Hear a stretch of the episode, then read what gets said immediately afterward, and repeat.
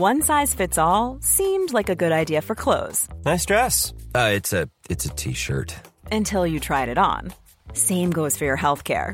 That's why United Healthcare offers a variety of flexible, budget friendly coverage for medical, vision, dental, and more. So, whether you're between jobs, coming off a parent's plan, or even missed open enrollment, you can find the plan that fits you best. Find out more about United Healthcare coverage at uh1.com. That's uh1.com. This Mother's Day, celebrate the extraordinary women in your life with a heartfelt gift from Blue Nile. Whether it's for your mom, a mother figure, or yourself as a mom, find that perfect piece to express your love and appreciation. Explore Blue Nile's exquisite pearls and mesmerizing gemstones that she's sure to love. Enjoy fast shipping options like guaranteed free shipping and returns. Make this Mother's Day unforgettable with a piece from Blue Nile. Right now, get up to 50% off at BlueNile.com. That's BlueNile.com. Hey, it's Ryan Reynolds, and I'm here with Keith, co star of my upcoming film, If, only in theaters, May 17th. Do you want to tell people the big news? All right, I'll do it. Sign up now and you'll get unlimited for $15 a month in six months of Paramount Plus Essential Plan on us. Mintmobile.com slash switch. Upfront payment of $45 equivalent to $15 per month. Unlimited over 40 gigabytes per month. Face lower speeds. Videos at 480p. Active Mint customers by 531.24 get six months of Paramount Plus Essential Plan. Auto renews after six months. Offer ends May 31st, 2024. Separate Paramount Plus registration required. Terms and conditions apply if rated PG.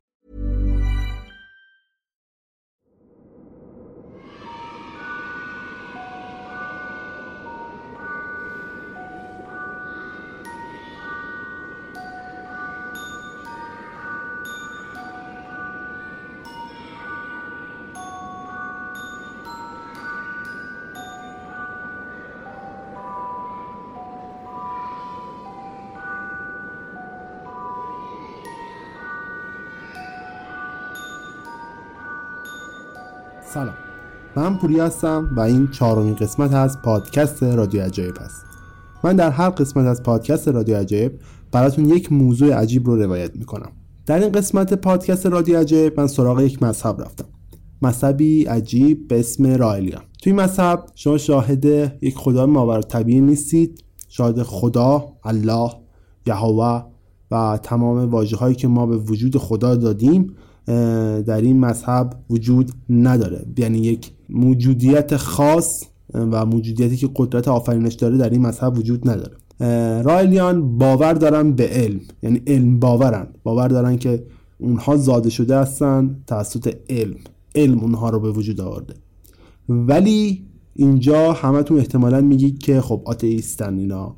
و علم باور بودن یعنی آتئیست بودن تا حدودی برای ماها تو زبان عادی یا زبان عامه. ولی واقعیت اینه که رایلیان باور به علم دارن. نه علم زمینی بلکه علم فرازمینی. رایلیان به این باور دارن که موجوداتی فرازمین به روی زمین اومدن که علم خیلی خیلی جلوتر از علم انسان ها داشتن و طی یک سری عوامل یا بهتر بگیم طی یک سری آزمایش های ژنتیکی ما انسان ها رو به وجود آوردن. یعنی خدایان ما یا آفرینندگان ما یک سری موجودات فضایی اما داستان رایلیان از کجا شروع میشه؟ توی یه روز پاییزی تور توی دوازده دسامبر سال 1972 فردی به اسم کلود ورلین هون اگر اسمش درست بتونم تلفظ بکنم یه مقدار سخته برای من یه دفعه حوض می‌کنه که بیاد بره از یک آتشفشان نیمه فعال تو فرانسه به اسم پوبی دوسولا دیدن بکنه. یه جای مورد علاقه هم هست برای کلود. خودش میگه که اوایل بهار و اوایل تابستون همیشه با خانوادهش برای پیکنیک میمده می‌رفت این اطراف دوری می‌زد و یه نگاهی میانداخت و اصلا روحیش تازه می‌شده وقتی میمده اینجا. از قضا امروز تصمیم که تنها بیاد یعنی تصمیم هیچ کس همراه خودش نیاره. میاد میره قله کوه و یه مقدار اونجا میمونه و با قول خودش یکم ژرفندیشی می‌کنه و فکر می‌کنه به حالها روز خودش و بعد تصمیم می‌گیره برگرده دوباره پیاده پایین قله کوه. موقعی که داره برمیگرده یه نگاهی میاد به پشت سرش میندازه ببینه که نوک قله کوه می‌بینه یا نه. الله بلای اون خاکسترایی که از اون آتش نیمه فعال همیشه به بیرون داره میاد یه دفعه چشش می‌خوره به یه نور قرمز رنگ چشمک زن که داره بهش نزدیک میشه. اول فکر می‌کنه یه هلیکوپتره که داره تو فاصله دو متری از سطح زمین پرواز می‌کنه.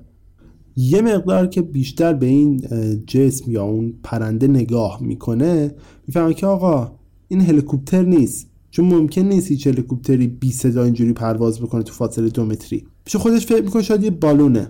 ولی وقتی نزدیکتر میشه این بالون یا اون هلیکوپتر بهش تازه می‌فهمه که از این حدسایی که داده هیچ کدوم نیست. یه جسمی رو می‌بینه که بخوام اگر بهتر توضیح بدم یک سفینه فضایی رو می‌بینه به قطر 7 متر ارتفاع 2.5 متر که بالای سرش شکل مخروطی داره. دقیقا شبیه یه نقاشی که یک بچه از یک بشقاب پرنده می‌کشه یا تمام نقاشی سادگی که ما بخوایم از یک بشقاب پرنده بکشیم.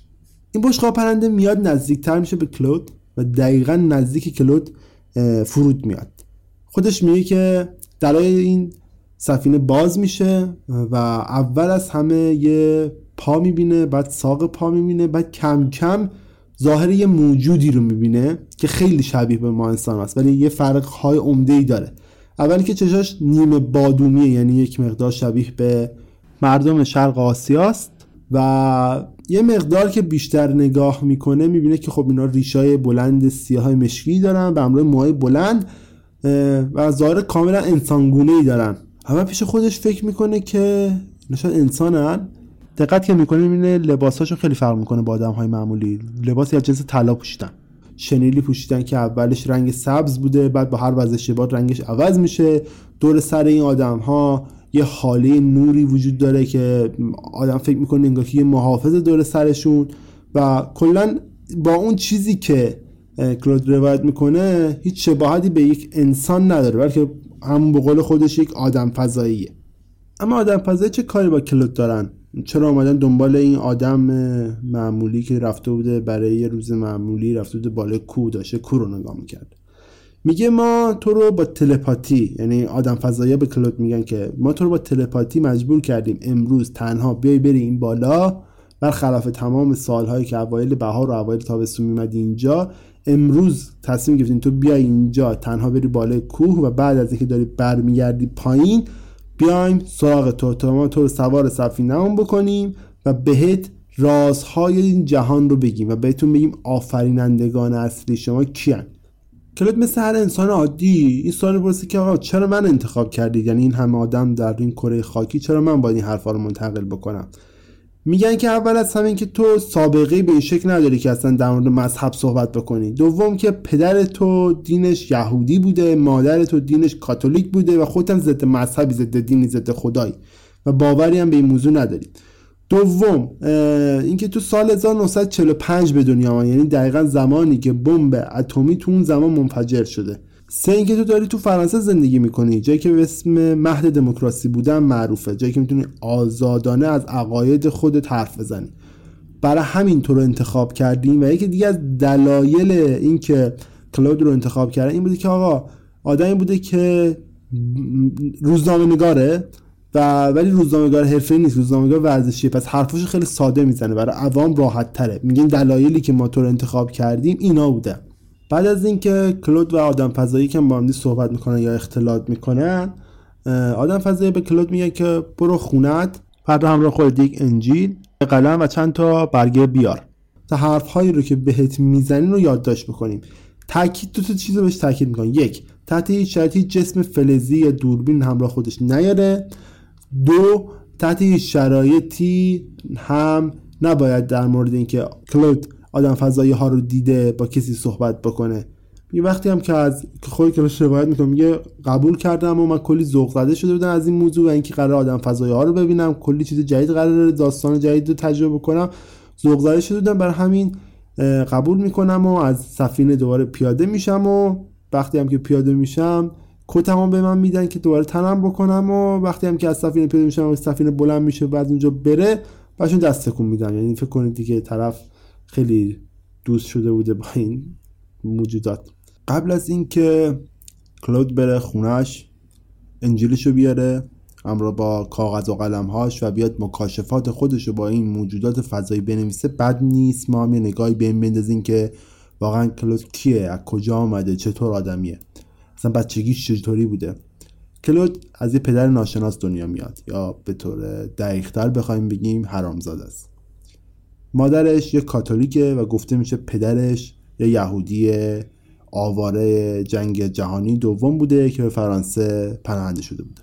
مادرش کلود رو توی یه بیمارستان مخصوص مادران مجرد در شهر ویشی در فرانسه در سی سپتامبر 1946 در ساعت دو صبح پس از یک زایمان سخت به دنیا میاره اما خود کلود اصلا قبول نداره که تو این تاریخ دنیا آمده و زمان تولدش رو خارج از اون چیزی که داخل اوراق تولد ثبت شده می‌دونه. یعنی زمانی که لقاه در وجود مادرش شکل گرفته که تاریخ دقیقش چیزی حدود 25 دسامبر سال 1945 خب یعنی که این تاریخ صحیحه برای تولدش.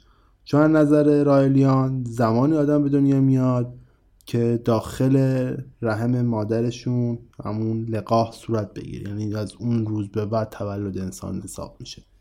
اما خب این تاریخ برای خود کلوت هم خیلی مهمه که پافشاری می‌کنه و میگه تولد من در 25 دسامبر 1945 چون برای تمام مسیحیان دنیا 25 دسامبر یک روز مهمه و نه فقط برای مسیحی ها برای کل مردم دنیا 25 دسامبر یه روز مهم میشه تلقی کرد. چرا که مسیح تو این روز به دنیا میاد.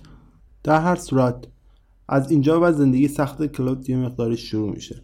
مادرش تصمیم می‌گیره که بره پیش خانوادهش تو شهر آمبرت. خود کلود شهر آمبرت رو اینجوری معرفی می‌کنه پایتخت تسبیح. جایی که اکثر مردمش باور دارن به دین مسیحیت و کاتولیک سرسخت هم هستن. به قول خود کلود تو شهری که مرکز تسبیح هست من از یک پدر نامشخص به دنیا آمدم و این مشخصا بزرگترین گناه این دنیا می‌تونه باشه. همین داستان برای کلود رخ میده و مادرش وقتی پیش خانوادهش میره نمیگه که کلود فرزند خودش هست میگه بچه یکی از دوستانش هست و قرار به زودی بیاد و این بچه رو ببره. اما بالاخره پدر بزرگ کلود داستان رو می‌فهمه و می‌فهمه که واقعا این بچه بچه دوست مادر کلود نیست و اینکه در واقع بچه خود دخترش هست. و از اونجا به بعد هم یک مقدار برخورد پدر بزرگش باشه که هم سرد میشه. ولی خود کلود میگه که تا مدتی که زنده بود خیلی رفتار خوبی با من داشت. حداقل اون چیزی که یادشه. نزدیکایی که دو سال که میشه کلود پدر بزرگش از دنیا میره. خود کلود میگه که مادر بزرگ و خالش بهش خوندن نوشتن یاد دادم و اینکه یه چیز خیلی جالبی هم که در کلود وجود داره که اصلا از مدرسه خوشش نمیمده. همونطور که گفتم کلود از مدرسه خوشش نمیمده ولی عاشق یه کاری بوده اونم سرعت بوده. حالا چه سرعت با ماشین باشه چه سرعت با چرخ باشه چه سرعت بی چرخ باشه و پاش باشه. در کل به قول خودش میگه بچگیش رو با این سرعت گذرونده. یه چیز که خیلی دوستش داشته این بوده که می‌رفته بالای یه تپه وای میساده با دو چرخش منتظر یه ماشینی می‌شده که پایین تپه حرکت بکنه. بعد دو چرخش از اون بالا رها می‌کرده و دنبال این ماشین میافتاده و با سرعت سعی می‌کرده از این ماشین جلو بزنه. می‌گفت کار من این بوده که هر روز این کار تکرار می‌کردم. زندگی کلود هم اینجوری سفری می‌شد تا اینکه تو یه روز یک تور مسابقات ماشین رانی از شهر آمبرت میگذره. عشق در نگاه اول این چیزی که خود کلود میگه. وقتی ماشین های مسابقه رو می‌بینی که با سرعت خیلی زیاد و سر صدای سرسام و از سر پیچا میگذرن و راننده هاشون دارن با جذبه و جذابیت زیاد ماشین ها رو میرونن یه دفعه عاشق میشه. عاشق مسابقات ماشین رانی میشه.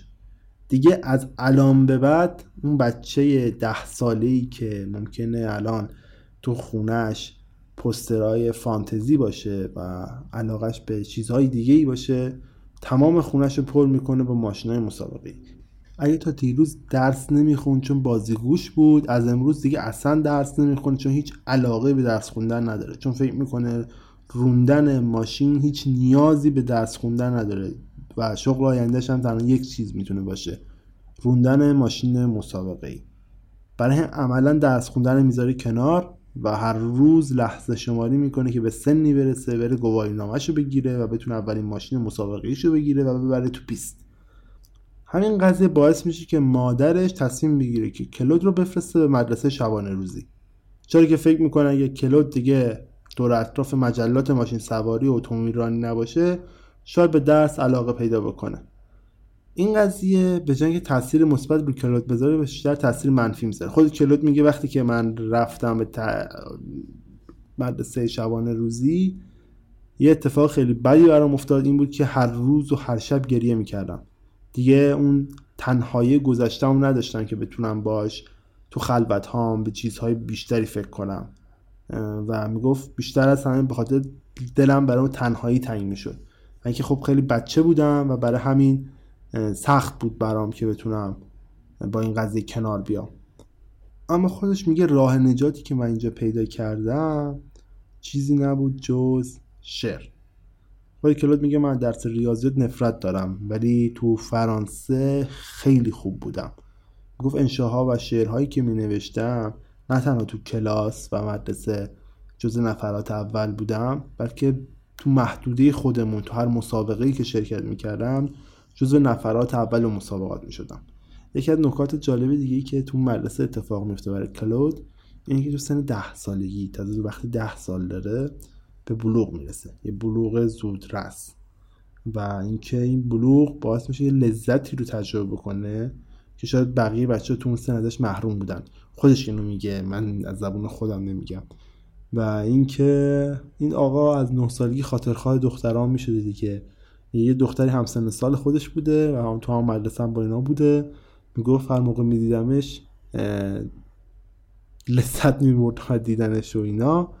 و حالا من نمی‌خوام دقیق بگم چه لفظی رو به کار می‌برد بعد از دیدن این دختر ولی شما می‌تونید تو کتاب اصلیش بخونید که خود کلود چی میگه در مورد این دور از زندگیش. در صورت کلود این دفعه اولش نبوده تو نه سالگی که میره به شبانه روزی. بعد از اینکه دوباره از شبانه روزی میاد بیرون هر دفعه وارد هر مدرسه ای که میشه باز هم نمی‌تونه اون نمرات یا اون دروسی رو که باید طی بکنه رو طی بکنه. برای همین هر دفعه مادرش برای اینکه بتونه کلود رو مجبور بکنه که هر جور شده مدرکش رو بگیره هر بار میفرستتش به یه دونه مدرسه شبانه روزی جدید. تا اینکه تو حدود وقتی که خیلی جوون boude میره به یه مدرسه شبانه روزی تو مونتدور و اونجاست که یکی از تاثیرگذارترین فردهای زندگیش رو می‌بینه.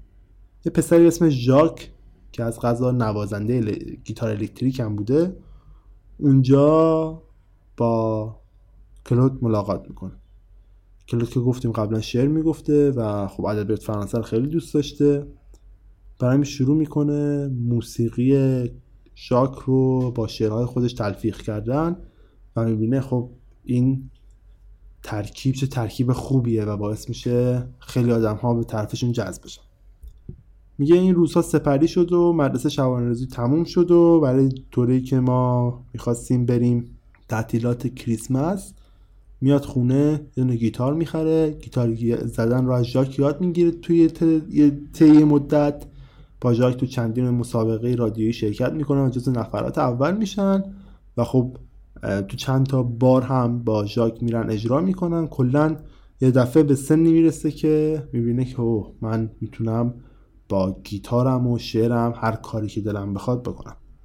بر همین وقتی که دوباره برمیاره مدرسه شبانه روزی تو سن 17 سالگی تصمیم می‌گیره که دیگه کلا درس و مدرسه رو ول کنه یه راست بره پاریس و دنبال رویاهاش.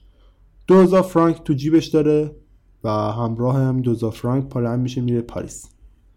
حالا این وسط یه اتفاقاتی هم میفته مثلا با یه راننده معروف اتومبیل رانی برخورد می‌کنه. برای مدت دنبال کار میگرده تو بارها ولی خب یه جوون 17 ساله که هیچ سابقه هنری نداره هیچ کاری پیدا نمی‌تونه بکنه. هیچ باری قبول نمی‌کنه اون بیاد توش اجرا بکنه. رفته رفته بی پول میشه بدون جا میشه مجبور زیر پل بخوابه. میگه تو روز دوم سوم انقدر گشنه بودم که حتی حاضر بودم یه تیکه نون هم روز زمین پیدا کنم و بخورم. تا اینکه وقتی داشته از توی خیابون رد می‌شده یه نفر میمونه که با آکاردئون داره یه موسیقی رو می‌زنه و ملت هم براش پول میندازن. خب میگه من تنها راه حلی که برام مونده بتونم پول در همینه. میره یه گوشه یه پیدا می‌کنه گیتارش رو در میاره و با صدا و آهنگایی هم که خودش نوشته شروع می‌کنه آهنگ زدن و ملت دور خود جمع کردن. رفته رفته پول در میاره و می‌فهمه خب تنها راه حلی که الان داره برای پول در همینه. یه مقداری پیشرفت می‌کنه تو زدن و نواختن و اینا توی مدت. بالاخره می‌تونه چند تا کار توی چند تا بار پیدا کنه. ولی خب اونقدر پول در نمیاره که بتونه باش هم گواهی نامه ماشینشو بگیره هم ماشین مسابقه ایشو پیش خودش فکر می‌کنه که با چه کاری بکنه که بتونه به همه اینا برسه. برای مثل بقیه موسیقیدان ها و کسایی که کار موزیک می‌کنن به این نتیجه می‌رسه که برای اینکه بتونه پول بیشتری در بیاره تنها راه حلی که داره اینه که بره موسیقیشو ضبط بکنه و به صورت صفحه عرضه بکنه. و خب همین کارو می‌کنه. میره یک نفری پیدا می‌کنه یک استودیو ضبط رو پیدا می‌کنه موسیقیشو ضبط می‌کنه و به صورت یک فایل صفحه ای عرضه می‌کنه. و میگه خیلی هم موقع سرصدا می‌کنه و یکی از معروفترین کارهایی که تو اون دوران توی رادیو پاریس پخش می‌شده یعنی موسیقی عسل و دارچین هم کار کلود بوده. یعنی چیزی بوده که هر روز گویا توی رادیو پاریس پخش می‌شده و جزو آهنگ top اون زمان فرانسه بوده. کار تو ادامه می‌تونید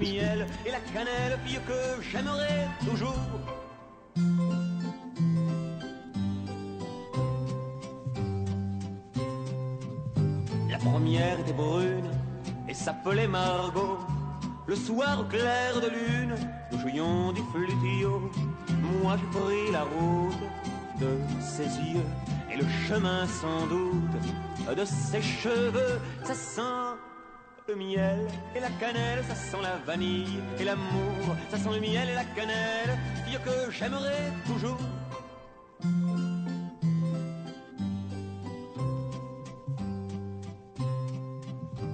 Deuxième était blonde et s'appelait Marielle. Les sentiers de sa ronde, encore je me rappelle, moi je suis sur la route. این روی همینطور ادامه پیدا می‌کنه و کم کم پسندازهای کلو جمع میشه اول گواهینامه‌اش تو 18 سالگی می‌گیره همینطور هم که سنش بالاتر می‌رفته می‌تونه کم کم پول اون ماشین مسابقه ای که می‌خواسته رو در بیاره در نهایت هم ماشین مسابقه ای رو می‌خره ولی خب هیچ وقت موفق نمیشه حتی باشه مسابقه بده. چرا اینکه یه روز ماشین رو می‌ذاره در اختیار یکی از دوستاش و اون دوستش ماشین مسابقه ای رو توی سانحه تصادف عملا می‌زنه نابود می‌کنه. عملا تمام سرمایه هم که جمع کرده بوده برای اون ماشین دود میشه و میره هوا. ولی خب کلود باز تسلیم نمیشه تسلیم می‌گیره باز هم کار بکنه و پسنداز بکنه. همینجور که تو زمان کار کردنشو و داره برنامه های جدیدی اجرا می‌کنه و چند جا داره به صورت پاره وقت کار می‌کنه به عنوان موزیسین و ضبط موسیقی و اینها تصمیم میگه یه روز بره به مسافرت. میگه من با سرعت 110 کیلومتر در ساعت یک دفعه به دیواری توی مسیرم می‌خورم. 18 ماه تمام تو بیمارستان بستری میشه و زنده از اون تصادف میاد بیرون. ولی همین 18 ماه برای کلود کافی بوده تا تمام پسندازی که جمع کرده بوده این مدت به صفر برسونه. و الان داره خودشو می‌بینه که دیگه 18 سالش نیست. دیگه اون جوونی که تازه گواهی نامه گرفته و آرزو داره تو پیست مسابقه با ماشین مسابقهش مسابقه بده وجود نداره. بر همین دیگه فکر می‌کنه آرزوهاش از دست رفته. اینجاست که نقشه کلود عوض میشه. وقتی هم عوض میشه که میره به یه پیست مسابقه ماشین سواری و اونجا می‌بینه که یه سری بچه یا هم جوانای تو هم سن سال خودشون زمان دارن از این دیدن این مسابقه لذت می‌برن. اینجاست که نقش کلود عوض میشه. این بار به جای اینکه بخواد خودش طعم واقعی رانندگی رو بچشه تصمیم میگه که رانندگی رو به جوانهایی که عاشق این کار هستن نشون بده. و از اینجا بعد تصمیم می‌گیره که روزنامه نگار ورزشی بشه. و اونم تنها ورزش مورد علاقهش یعنی ماشین سواری. از اینجا بعد کلود شروع می‌کنه به ارسال نامه به تمام روزنامه ورزشی فرانسه. چه اونایی که در مورد اتومبیل رانی مقاله می نویسن و تخصصشون حتی اینه و چه اونایی که فقط ورزش هم و دوست دارن یه نفری رو به عنوان سردبیر بخش اتومبیل رانی اضافه بکنن. برای همه نامه می نویسه و همه روزنامه بدون استثنا جواب نوش میدن. تا اینکه وقتی داره یه آگهی رو نگاه می‌کنه توی یه روزنامه می‌بینه که آقا یه روزنامه جدیدی قراره تو حوزه ورزشی باز بشه و این روزنامه نیاز داره به چند تا عکاس و نویسنده حتی بدون تجربه. خب این خوشحال میشه دیگه میگه یکی از آرزوهایی که داشته رو داره برآورده میشه. برای همین شروع می‌کنه نامه نگاری کردن با این آگهی. وقتی نامه رو میفرسته برای این آگهی چند روز بعد یک نامه به دریافت می‌کنه با این مضمون که 150 فرانک برای ما بفرستید. تا دوره گزینشی شما شروع بشه. دوره گزینشی چه شکلی بوده؟ این 150 فرانکی که شما میفرستادید چند حلقه عکس می‌گرفتین؟ و مثلا کلود موظف بود برای این چند حلقه عکس یه گزارش بنویسه و ارسال بکنه. کلود 150 فرانک رو میفرسته چند حلقه عکس رو می‌گیره گزارش خیلی خوبی می‌نویسه و ارسال می‌کنه برای روزنامه. خودش میگه که انقدر گزارش خوبی بوده مطمئن بودم که هر کی می‌خونه اونو صد درصد من استخدام می‌کنه و همینجوری هم میشه. چند روز بعد یه نفر به کلود تماس می‌گیره میگه من سردبیر فلان مجلم و اینکه دوست دارم حضوری ببینم برای همین کلود باربندی رو میبنده یه سر میره دیژون تا ببینه داستان چه قرار تو دیژون با مدیر این روزنامه برخورد می‌کنه که میگه تازه از آمریکا برگشته و به خاطر عکاسی کردن هم کلی پول درآورده. قرار برای خودش هم یه روزنامه بزنه و حتی به کلود محل چاپخونه که قرار روزنامه تو چاپ بشه رو نشون میده. میگه حتی یه خونه یعنی اطراف هست که ما برای تو در نظر گرفتیم که تو می‌تونی با خودت و همسره که تازه پا به ماه شده گویا بیای اونجا ساکن بشی. اینم بگم کلود این مدل ازدواج کرده و خب صاحب فرزندم دارن میشن. کلود هم که می‌بینه خب داره به آرزوهاش می‌رسه دیگه. خیلی هم خوشحال میشه تصمیم می‌گیره دست زن و بچهش رو بگیره و بیاد توی اون خونه زندگی بکنه. وقتی با خانومش میاد تو اونجا یه مدت برای اون تو اونجا ساکن میشن شروع می‌کنن به کار کردن و اینا تا اینکه آخر متوجه میشن که آقا نه روزنامه وجود داره نه مدیری وجود داره که از آمریکا آمده باشه هیچی همه چی دروغه. بلکه این آدم تازه از زندان آزاد شده اونم به جرم کلاهبرداری قبلا بازداشت شده و الان دوباره کلاهبرداری کرده. چطور؟ از حدود 150 تا جوون مثل کلود که شیفته خبرنگاری ورزشی و عکاسی ورزشی هستن کلاهبرداری کرده و نفری 150 فرانک ازشون گرفته به خاطر همون گزینشی که اول گفته. کلود می‌بینه چندین هفته بدون هیچ حقوقی هیچ دلیلی کار کرده و الان هم مجبور اونجا رو تخلیه بکنه و بره. کلود باز دست نمی‌کشه. این بار با زن پا به ماهش میره کلرمونت فرانت پیش مادرش و تصمیم می‌گیره اونجا خودش یه مجله مسابقات ماشین سواری رو تاسیس بکنه. میره سراغ یه چاپخونه ای که مثل خودش علاقه زد به ماشین ها داشته صحبت می‌کنه و میگه آقا من قراره یه مجله بزنم دوست داری چاپ بکنیش یا نه؟ اونم چاپخونه میگه باشه.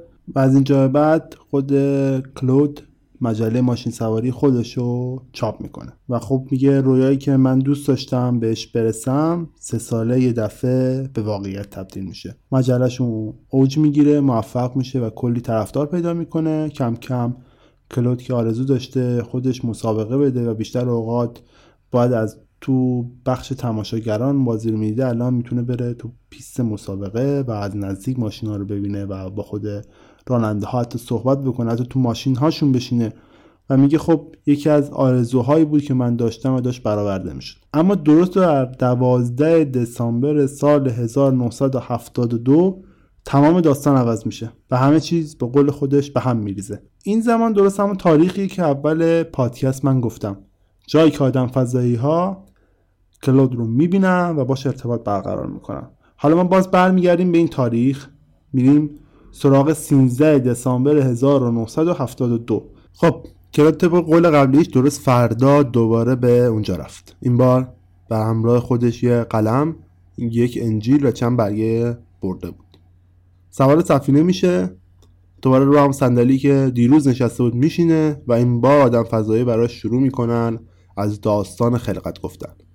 آدم فضایی به کلود میگن که ما توی دوره تاریخی انقدر به سطح علمی خاصی رسیده بودیم که می‌تونستیم با علم ژنتیک هر چی رو که می‌خواستیم بیافرینیم. ولی این آفرینش ما برای دولتمون خطرناک بود. دولت ما دید اگه ما بخوایم همینجور به موجود آفرینی ادامه بدیم ممکنه یک سری حیولا هم بسازیم که باعث آسیب زدن به دیگران میشه. که خب این نمونهش هم به قول خود همین موجودات فضایی وجود داشته و قبلا گویا یه موجودی رو ساختن و نتونسته بودن کنترلش بکنن. افسار سیخته بوده و شروع کرده بوده به آدم ها رو کشتن. میگه ولی ما به یه جایی رسیدیم که گفتیم باید این علم رو اجرا بکنیم.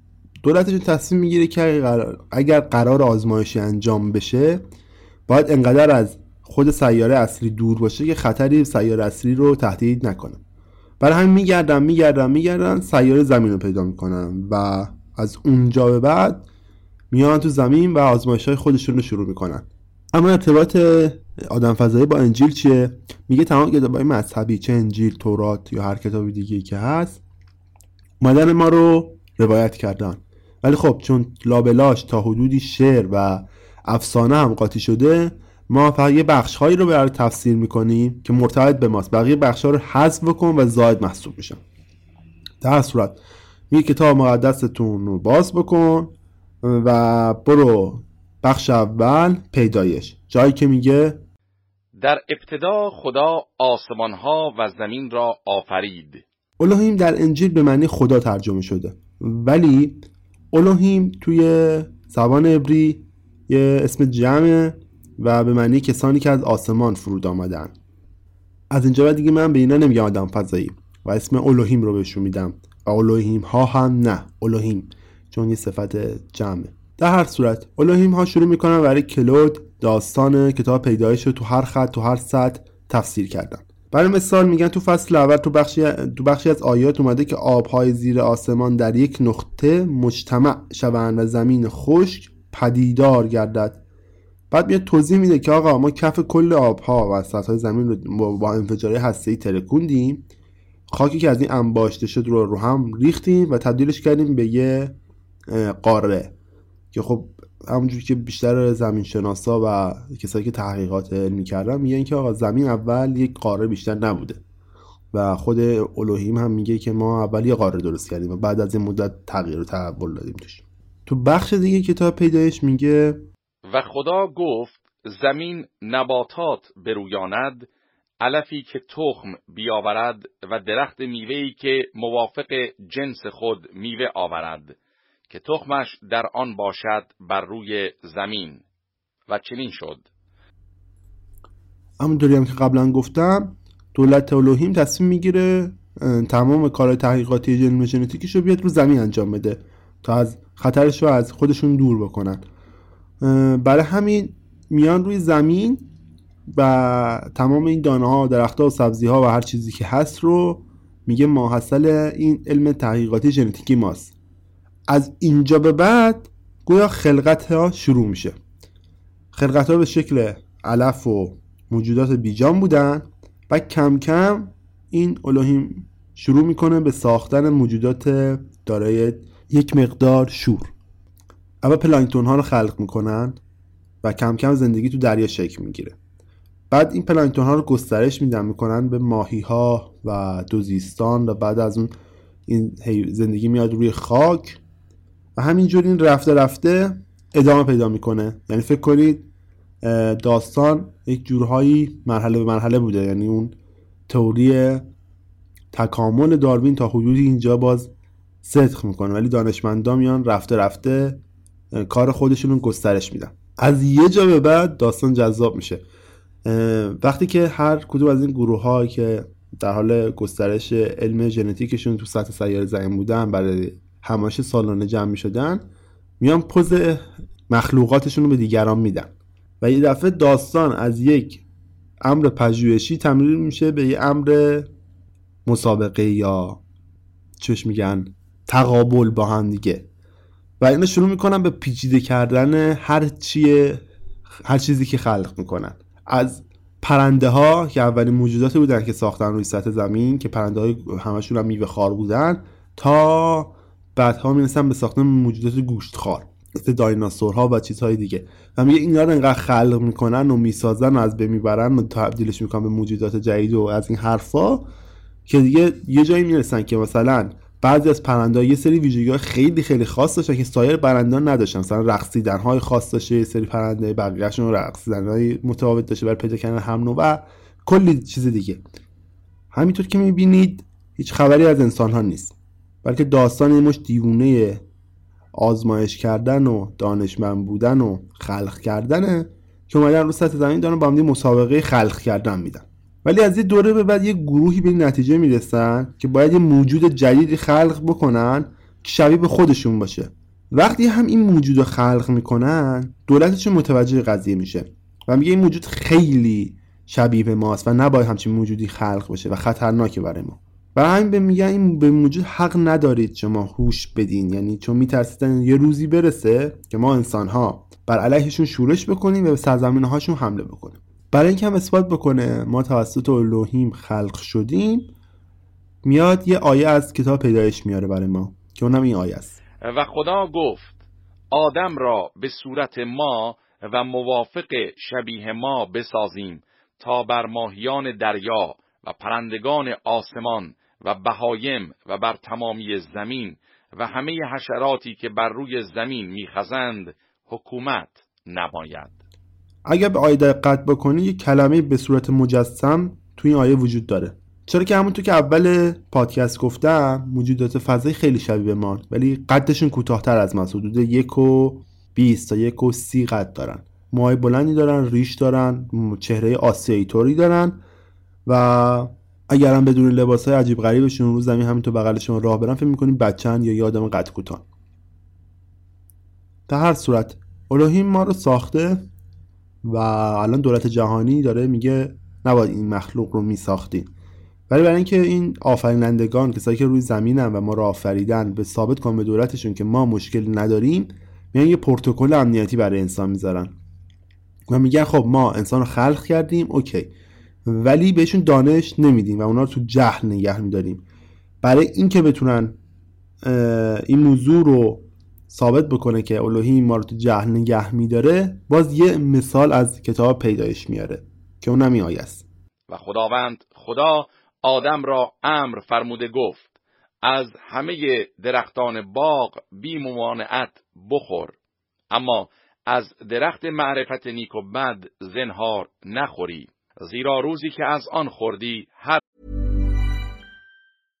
How would you like to look 5 years younger? In a clinical study, people that had volume added with Juvederm Voluma XC in the cheeks perceived themselves as looking 5 years younger at 6 months after treatment. Look younger, feel like you. Add volume for lift and contour in the cheeks with Juvederm Voluma XC. Reverse signs of aging by adding volume to smooth laugh lines with Juvederm Volure XC. For important safety information and to find a licensed specialist, visit juvederm.com. That's J U V E D E R M.com. Not for people with severe allergic reactions, allergies to lidocaine, or the proteins used in Juvederm. Common side effects include injection site redness, swelling, pain, tenderness, firmness, lumps, bumps, bruising, discoloration, or itching. There's a risk of unintentional injection into a blood vessel, which can cause vision abnormalities, blindness, stroke, temporary scabs, or scarring. Talk to a licensed specialist to find out if it's right for you. Everyone knows therapy is great for solving problems, but getting therapy has its own problems too, like finding the right therapist, fitting into their schedule, and of course, the cost. Well, BetterHelp can solve those problems. It's totally online and built around your schedule. It's surprisingly affordable too. Connect with a credentialed therapist by phone, video, or online chat, all from the comfort of your home. Visit betterhelp.com to learn more and save 10% on your first month. That's BetterHelp, H E L P. آینه خواهی مرد آیه اینجوری تفسیر میشه که الوهیم ها به انسان ها گفتن که شما نباید از کتاب دانش ما چیزی یاد بگیرید و اگر قرار چیزی یاد بگیرید و به علمتون اضافه بکنید باید همون علمی باشه که خودتون بهشون رسیدید و مال همین زمین خودتون باشه. حق هم ندارید بیشتر از این جلو برید. ولی خب مثل هر جایی موافق و مخالفی هم برای هر ایده وجود داره. و اینم بین الوهیم هم وجود داشت. یه سری مخالف این قضیه بودن یه سری موافق این قضیه. مخالفا دست به حرکت انتحاری می‌زنن. و کارشون این بوده که میان داستان ما رو آدم و حوا رو خلق می‌کنن. تو کتاب پیدایش جهاتی تو قرآن هم اومده که روزی ماری بر آدم و حوا ظاهر میشه و بهشون میگه که برید و از میوه درخت دانش بخورید. اما داستانش از دیدگاه الوهیم اینه که اونا میان به آدم و حوا میگن که علم ما اینه و کلی از علم خودشون رو به آدم و حوا منتقل می‌کنن. آدم و حوا وقتی می‌بینن که این علم از دست دادن و کلی چیز جالب رو می‌تونستن ببینن و یاد بگیرن و از دست دادن خشمگین میشن و بر علیه الوهیم تقیان می‌کنن. نتیجه این تقیان این میشه که دولت الوهیم تصمیم می‌گیره کلا پروژه آفرینش رو روی زمین کنسل بکنه و تمام دانشمندای خودش رو ورداره و برگرده به سیاره خودش. و اینجا داستان ابلیس شروع میشه. ابلیس کیه؟ ابلیس یه مش دانشمندن که آفرینندگان انسان و مجبور میشن روی زمین تبعید بشن بین انسان ها و کار اونها این بوده که حواسشون به انسان ها باشه و از طرف دیگه از اون علمی که روی سطح زمین باقی گذاشتن محافظت بکنن. و به قول کلود اون چیزی که توسط الوهیم روایت میشه که با یه سری اسلحه اتمی مشتعل از دروازه ورودی به علمشون محافظت می‌کنن. داستان اینجوری که آقا یه مش دانشمند در سیاره دور آوردن گذاشتن روی زمین و شروع کردن به خلق کردن. وقتی خلق می‌کردن میمدن برای همدیگه پوز می‌دادن از پوز دادن رسیدن به رقابت کردن از رقابت کردن رسیدن به خلق انسان. خب ما ماحصل یک آفرینش هدفمند نیستیم اینجا. ما صرفا آفریده شدیم که آفرینندگانمون پوز بدن به بقیه که بگن ما رو آفریدن. و خب این خیلی جالبه برای من حداقل کمش تو بخش اولی کتاب پیدایش این روایت از الوهیم داریم. خب تا اینجا که دیدید یه موجودات فضایی اومدن و ما رو با تکنولوژی پیشرفتشون آفریدن حالا دولتشون میگه با جمع کنید و برگردید.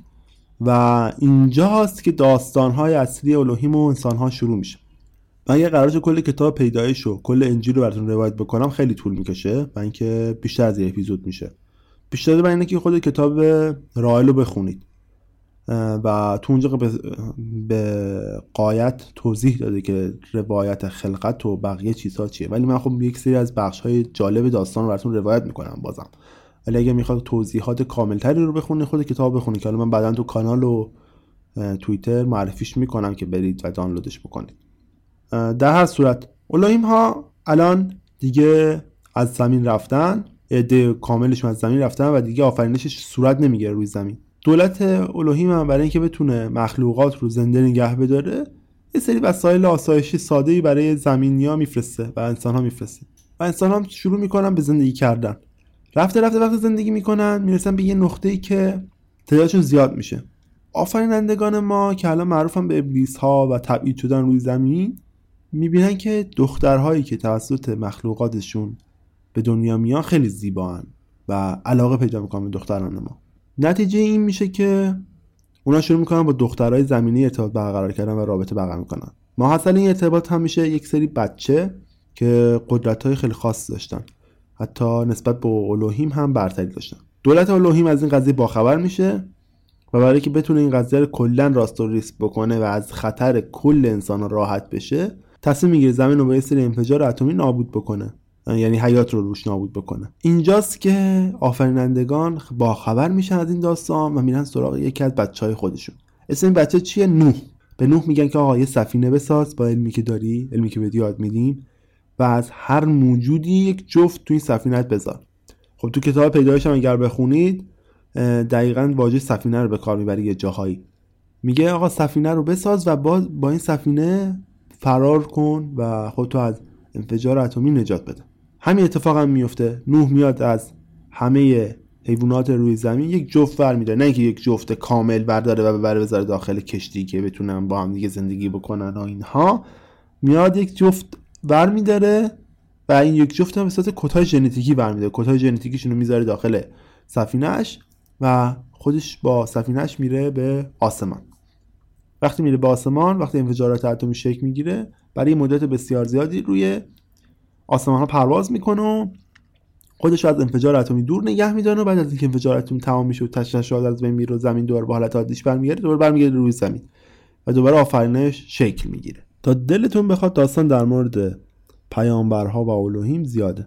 از موسی عیسی تا خزر و میکائیل و سلیمان و معبد سلیمان و اینها زیاده در موردش. رابطهشون رو زیاد کرده و گفته که آقا تمام پیامبرانی که در عصر ما زندگی کردن در تمام دوران با الوهیم ها در ارتباط بودن و الوهیم ها رو دیدن در اصل اونها بشارت دنده الوهیم بودن. الوهیم هم کارش این بوده که این مدت از ما حمایت بکنه و ما رو نسبت به خطرهایی که ممکن بوده باش روبرو بشیم حفاظت می‌کرده. ولی خب دخالت نمی‌تونسته بکنه چون دولت مرکزیشون این دخالت کردن رو ازشون سلب کرده بوده و گفته اگر دخالت بکنین دوباره زمین رو نابود می‌کنم در من زیاد در مورد پیامبرها و اون روایت ها و تفاسیر رائلیان یا همون الوهیم در مورد خودشون صحبت نمی‌کنم. چون اگه بخوام زیاد صحبت بکنم تبدیل میشم به مبلغ مذهب. من دوستم ندارم مبلغ یک مذهب باشم در پادکستم. اما برای من حداقل مهمترین بخش این روایت ها زمانی که کلود میاد داستان پیدایش بشر رو روایت می‌کنه. یعنی همون چیزی که شنیدید. یعنی ما زاده شده توسط یک سری دانشمند هستیم که اونم طی یک سری آزمایش ها و یک سری رقابت ها به وجود اومدیم. و هیچ هدف خاصی برای متصور نشدن. یعنی خب ما همه می‌دونیم که خلقت یک هدفی داره. یعنی هر دقل کمش تو همه کتابا و کتب درسی ما وقتی که ما زندگی کردیم در ایران اینجوری برای ما روایت شده که هر خلقتی یک هدفی داره و یعنی هیچ خلقتی بی هدف نمیشه. همه چی به منزله به یک نقطه می‌رسه. یعنی اصل آفرینش در هر مذهب حتی مذهب های مختلف مختلف اینه که آقا هر آفرینش یک هدفی داره. این هدفه باید پیدا بشه. ولی توی مذهب رایلیان هیچ هدفی متصور نشده برای انسان و کلا اینجوری تصور شده که انسان خلق شده فقط برای اینکه کنجکاوی یه سری موجودات دیگر رو از بین ببره. اما داستان زمانی جالب میشه که ما مفهوم زمان و خدا رو از زبان رال یا همون کلوت میشنویم. رایلیان در اصل در حال رد وجود خدا هستن. هیچ خدایی رو قبول ندارن و میگن که همه چیز جاودانه است. چه در شکل ماده یا انرژی و ما خودمان هم از ماده جاودانه ساخته شده ایم. الوهیم هم توسط افرادی که از کره دیگری آمدن خلق شدند که آنها خودشان توسط افراد دیگری خلق شدند به این طریق تا بینهایت ادامه دارد. این احمقانه است که به جستجوی شروع زمان در دنیا بپردازیم و همینطور به ابتدای فضا. اینجا حداقل کنش درکش مقدار برای من سخته. یه نفر به من گفت میشه تسلسل علت ها از نظر فلسفی و من خب نمی‌تونستم توضیح بهتری برایش پیدا بکنم. برای همین از یکی از دوستان خوبم تو حوزه پادکست های فلسفی خواستم که یه توضیحی برای من بده. بر بچه پادکستمون لطف کردن و یه توضیح در مورد این عبارتی که الان براتون خوندم برای من فرستادن که حالا می‌تونید تو ادامه گوش بدید و ببینید چی میگن. سلام. از من خواسته شده که قسمتی از نظرگاه ها و دیدگاه های اعتقادی این مذهب و این فرقه رو معرفی کنم و با نگاه فلسفی اینها رو نقد و بررسی بکنم. من عبارتی که در اختیارم گذاشته شده رو سه قسمت کردم و احساس می‌کنم که سه نکته متفاوت رو باید درباره اینها گفت. اولا اولین قسمت عبارت اینه که میگه همه چیز جاودانه است. که در شکل ماده و یا انرژی و ما خودمان هم از ماده جاودانه ساخته شده ایم. این قسمت خب به نظر می‌رسه که یک برداشت ساده از نظریه بقای ماده و انرژی که امروز تقریبا در دانش امروز به رسمیت شناخته شده و مورد قبول عامه است. اما اونجایی که اسم از ماده جاودانه میاره به نظر می‌رسه که حالت ناب و والا رو براش در نظر گرفته و اینطور برای آدم تدایی میشه. این یادآور نظریه که در فلسفه با پارمنیدس آغاز شده و شناخته شده. پارمنیدس فیلسوفی بود فیلسوفی در یونان باستان که اعتقاد داشت همه چیز در عالم صورت واحد داره از یک ماده واحد ساخته شده و تأکید داشت که وحدانیت جهان بر پایه ماده است و یک چیز ذهنی و یا روحانی نیست. قسمت دوم در رابطه با سازندگان و آفرینندگان ماست. و این رو بیان می‌کنه که کسانی ما رو در روی زمین ساختند و خلق کردند که از سیاره دیگری اومده بودند و دانشی مثلا فراتر از ما داشتند. اونها خودشون چطور به وجود اومدن؟ اونها هم توسط افرادی که قبل ترها از سیاره دیگری اومده بودن به وجود اومدن و همینطور این ادامه پیدا می‌کنه تا بی نهایت خب این دوستان من رو به یاد قاعده تسلسل انداخته بود. قاعده تسلسل یک امر محال رو بیان می‌کنه. اینطور میشه توضیحش داد که می‌خواد بگه علتها در عالم نمی‌تونن به صورت سلسله وار تا بی نهایت ادامه پیدا کرده باشند یعنی تصور کنید اگر ما بگیم که مورد B علت مورد A بوده نمی‌تونیم در قسمت بعد بگیم که مورد B هم خودش از مورد C ناشی شده و مورد C از مورد D همینطور ادامه بدیم و هیچ پایانی براش تصور نکنیم. بالاخره یک جا باید یک علت اولیه‌ای بوده باشه. این امر بیشتر در الهیات قطعی و بدیهی دونسته شده. اما باز هم جای تشکیک داره که به هر حال اگر علت اولیه‌ای باشه خب اون علت اولیه چه اتفاقی براش افتاده؟ خود به خود به وجود اومده خودش وجود داشته خودش علت به خودش حالا جواب میدن که قائم به ذات و بحث گسترده در الهیات و بسیار مورد بحث واقع شده این مسئله. مثالی که دربارش می‌زنن اینه که میگن تصور کنید تعدادی دونده روی یک خط ایستاده باشن. اگر اینها قرارشون بر این باشه که دقیقا با همدیگه حرکت کنن هیچ وقت نمی‌تونن حرکتشون رو آغاز کنن. چون بالاخره باید یک نفر ولو لحظه ای زودتر حرکت کنه تا بقیه هم با نگاه به اون حرکت کنن. پس نمی‌تونیم ما بگیم که علت حرکت این حرکت اون یکیه و علت حرکت اون خودش حرکت بغل دستیشه. خب این بالاخره باید یک نفر باشه که زودتر شروع کرده باشه. پس باید یک علت جداگانه باشه. مثلا شلیک گلوله ای که صدای اون باعث میشه همه اینها با همدیگه به حرکت بیفتند این مثالیه که در این رابطه معمولا زده شده.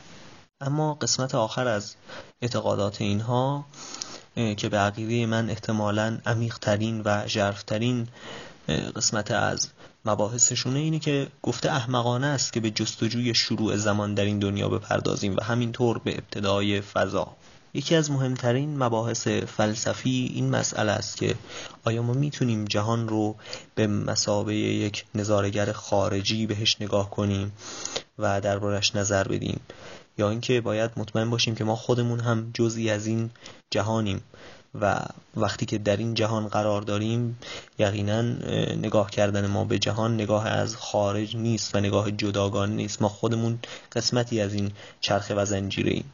مسئله در نگاه فلسفی مهمترین فیلسوفان قرن بیستم هم دیده میشه چه در مثلا ویتگنشتاین و چه در هوسرل و هایدگر. که مثلا نگاه هایدگر اینه که وقتی ما شیعی رو مورد توجه فلسفی قرار میدیم قطعا جهتدار به اون نگاه می‌کنیم. یعنی نگاه ما به این شی نگاه از خارج نیست بلکه نگاه یک سوژه و یک فایلیه که خودش در بطن جهان قرار داره. گنشتاین هم البته جزئیات نظرگاهی زیاده اما به طور کلی نگاهی که در بین پژوهندگانش هست اینه که یک همچین نگاهی داشته که به سمت سولیپسیس کشیده شده و عقیده داشته که ما نمی‌تونیم از خارج به جهان نگاه کنیم به ابتدای فضا و زمان برسیم و نگاه منطقی ما به نوعی محدوده و یک دایره ای داره که از اون نمیشه خارج شد. مرسی از برای بچه پادکستمون که این توضیح رو بر من فرستادم و شما هم شنیدینش. ولی باز اگر براتون این توضیحات هم سخته و نمی‌تونید درکش بکنید می‌تونید به فیلم پرومته. ردلی سکات مراجعه بکنید. یه اثریه که تو همین حوزه رائلیان ساخته شده و کاملا تفکر و ایده رائلیان از خلقت و آفرینش رو بیان می‌کنه و حتی خدایان رو اینجوری توضیح میده که چجور به وجود اومده. می‌تونید تو اون فیلم نگاه بکنید و روایتگر مذهب حتی کلود رائلیان و پیام مذهبشون هم بشید. خب برگردیم دوباره سراغ کلود و ببینیم بعد از اینکه این مکاشفات رو با این آدم های فضایی داشته چه بلایی سرش میاد. کلود میاد تمام مکاشفاتی رو که با این آدم فضایی ها رو داشته یا اون الوهیم داشته میاد ضبط می‌کنه توسط نوشتار خودش. آماده می‌کنه می‌نویسه و می‌بره برای چاپ. و میده به یک انتشاراتی که خیلی دوست داشته این اخبار و این داستان رو روایت بکنه.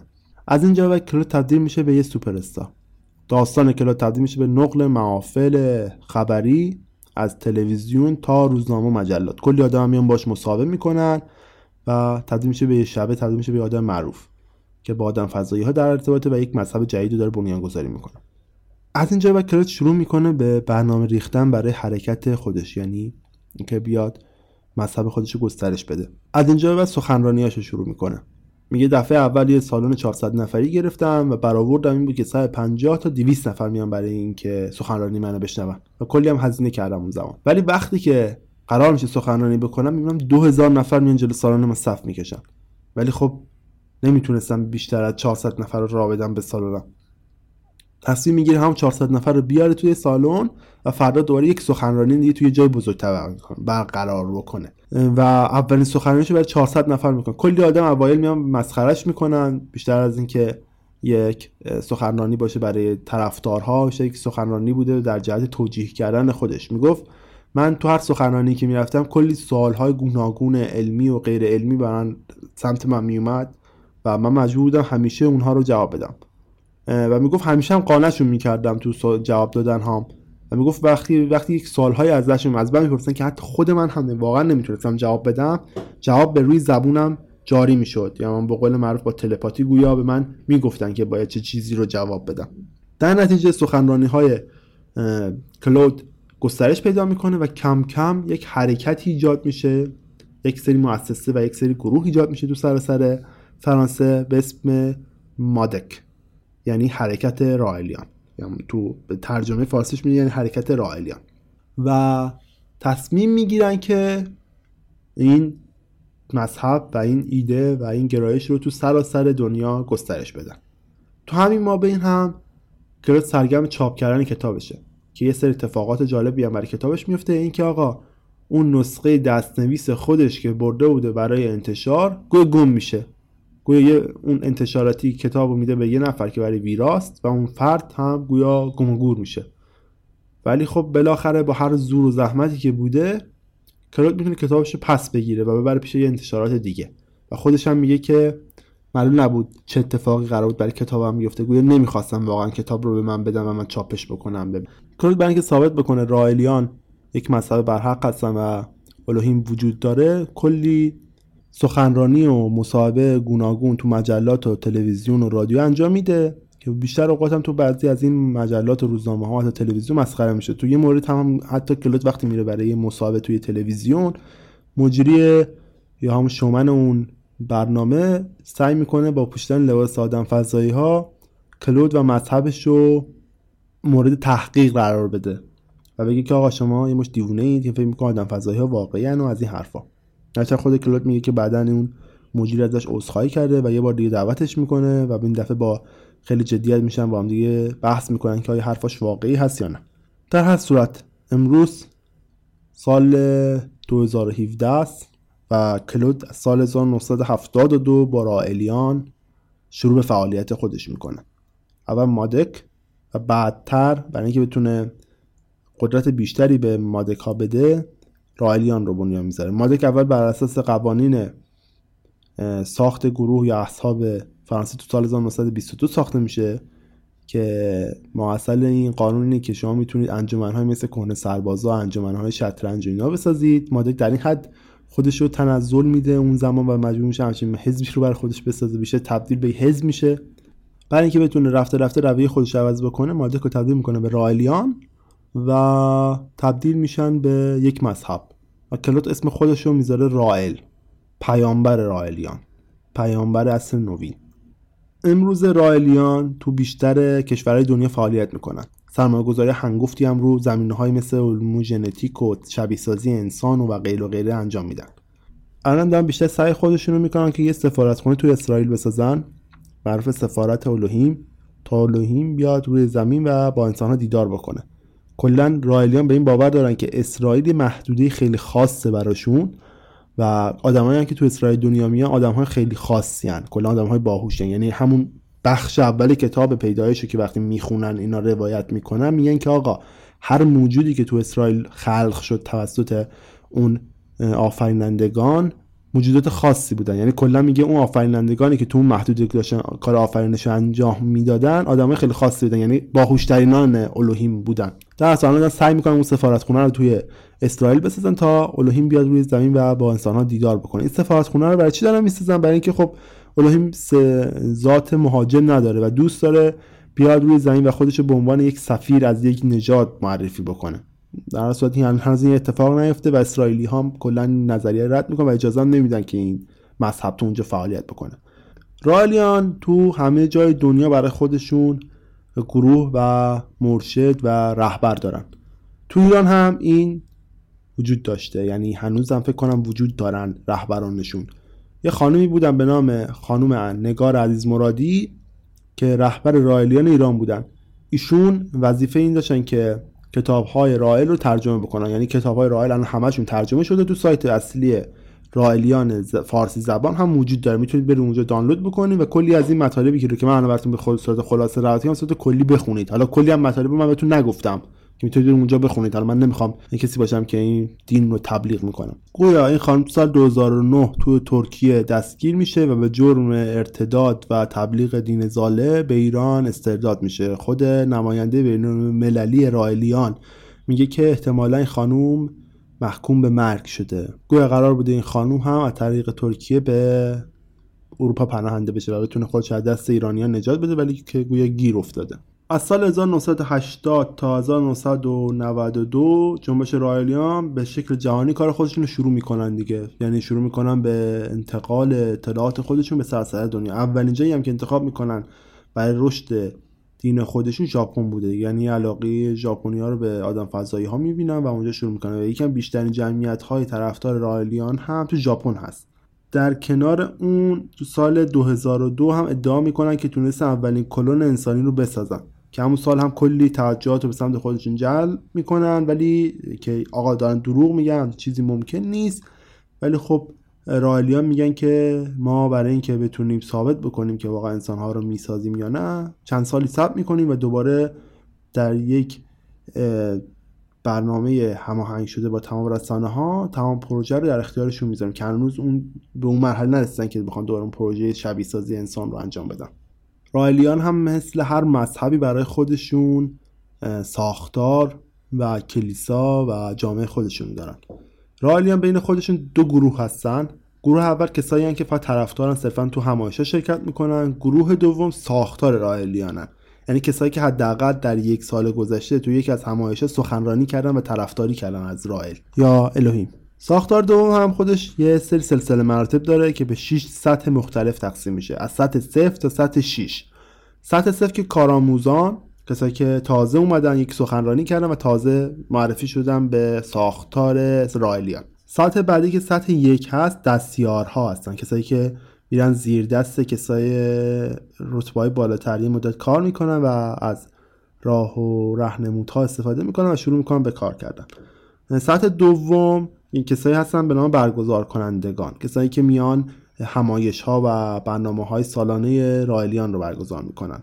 سطح سوم معاونان کشیش هستن یا همون دستیاران دستیاران یا سرقاره ها کسایی که مسئول هر قاره هستن. سطح چهارم کشیش ها هستن کسایی که قدرتشون نسبت به بقیه بزرگتره و ارتباط نزدیکتری دارن با خود رائل. سطح پنجم اسقف ها هستن سطح ششم راهنمای راهنمایان یا راهنمای سیاره هستن که خود کلود شاملش میشه کسی که با خود الوهیم در ارتباطه. اینها مجموعه ساختاری رایلیان هست که از سال 2007 هم گفته شده 2300 نفر عضوشونن بیش از 107 نفر کشیش دارن بیش از 24 نفر اسقف. و فقط یک نفر تو سطح ششم یا همون راهنمایی راهنمایان هست. که اون هم رایله و مدت هفت ساله که هنوز مسئول سطح ششمه.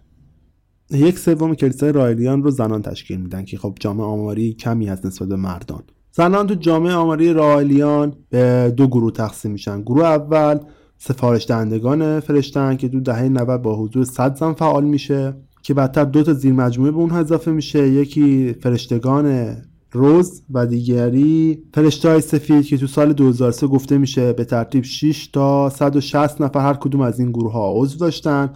پس از اینکه کلود ادعا می‌کنه که شبیه سازی انسان رو انجام داده روزانه دیریک تلگراف می که این گروه ها کارشون اینه که با رائل ارتباط جنسی برقرار می‌کنن و نیازهای جنسی اون برطرف می‌کنن و از طرف دیگه ای کسایی که برای این آزمایش تخمک اهدا کردن همین گروه ها هستن. و این خب یه جورهایی مادر ژنتیکی اون آزمایش ژنتیکی معروف کلود که تو سال 2003 سر کرد هم مشخص میشه که خود این زنها بودن. در کنار اون یه گروه دیگه هم وجود داره که تو سال 2000 به دستور خود کلود تاسیس میشه. یه دستور میده که یه گروه فمینیستوری ایجاد بشه که بیاد نیازهای زنها رو برطرف کنه و نه نیازهای عادی اونها. میاد میگه تمام امیال جنسی زنها باید چه امیالی که با مردان دارن چه با زنها دارن رو به صورت آزادانه بیان بکنن. کار دختران رایل اینه که تو صنعت پورنوگرافی فعالیت می‌کنن و زنان رو سوق به این میدن که شما می‌تونید به راحتی تو هر کاری که دوست دارید بکنید. کار به جایی می‌رسه که خود رائل با بنیانگذار روزنامه پلی بوی تو سال 2004 مصاحبه ای می‌کنه و عکس این دوتا هم میره توی مجله اکتبر سال 2004 و در مورد دختران رائلیان تو اونجا توضیح میده. این خلاصه ای بود از مذهب رائلیان از اینکه چه ایده هایی دارن چه جوری زندگی می‌کنن چند نفر توشون حضور داره و چه کارهایی تا انجام دادن. می‌تونم بیشتر از این براتون توضیح بدم ولی فکر کنم دیگه جذابیتش از دست بده رفته رفته. سعی می‌کنم چندین اپیزود بعد دوباره به رایلیان برگردم و سعی می‌کنم روی یک تک موضوع این دفعه براتون داستانی از رایلیان رو تعریف کنم مثلا اینکه چرا به قوم اسرائیل خیلی اهمیت میده یا اینکه چرا هیکل سلیمان تأسیس شده یا تا بمب اتم چرا اهمیت داره براشون و کلی چیز دیگه.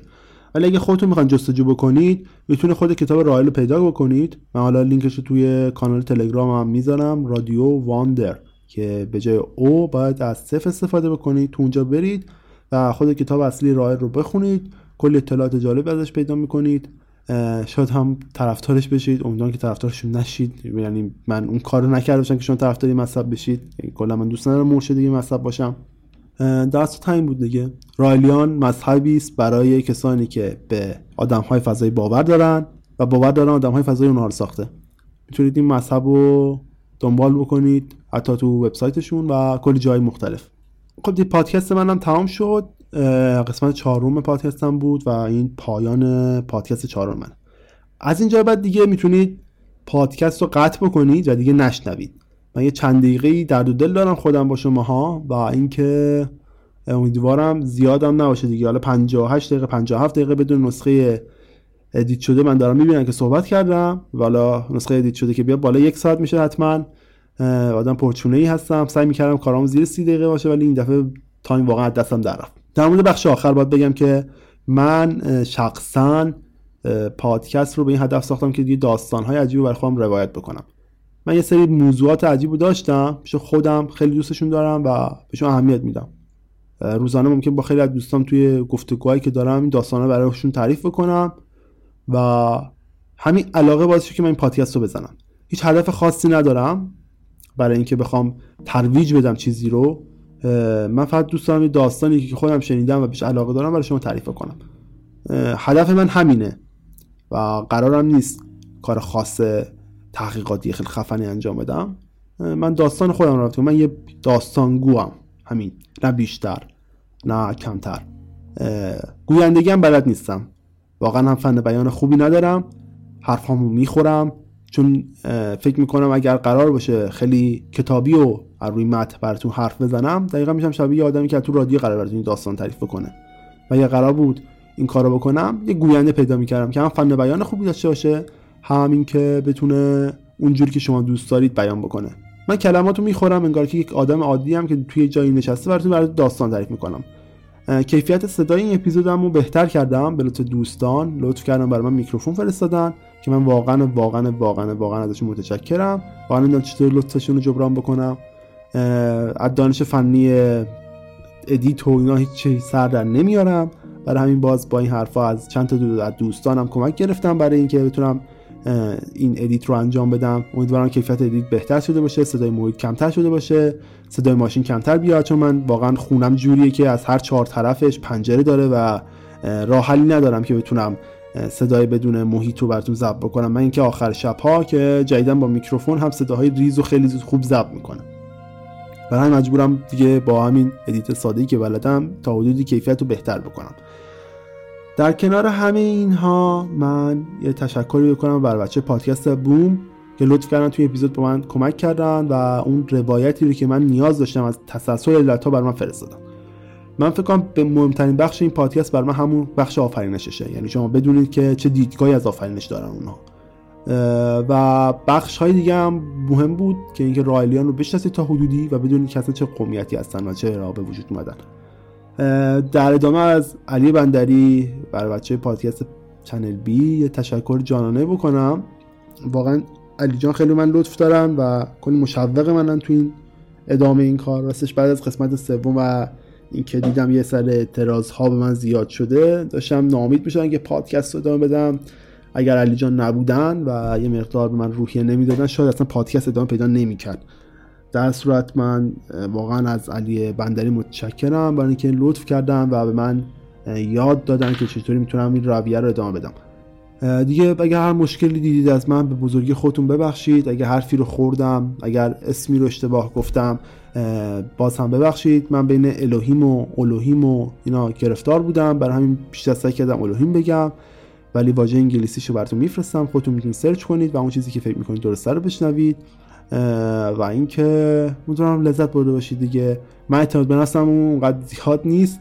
برای همین همیشه توضیحاتم هم طولانی میشه. الان خودش نزدیک 20 دقیقه شد. و اینکه خب گفتم دیگه اگه دوست داشتید می‌تونید قطع کنید و اینجا نشنوید. خیلی ممنون که پادکست منو گوش دادید.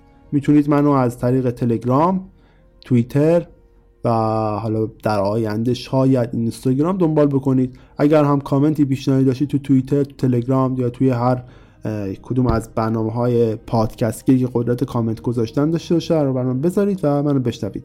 می‌تونید من رو با اسم پادکست رادیو عجایب تو تمام پا اپلیکیشن پادکست گیر بشنوید. خیلی ممنون از اینکه به من گوش دادید.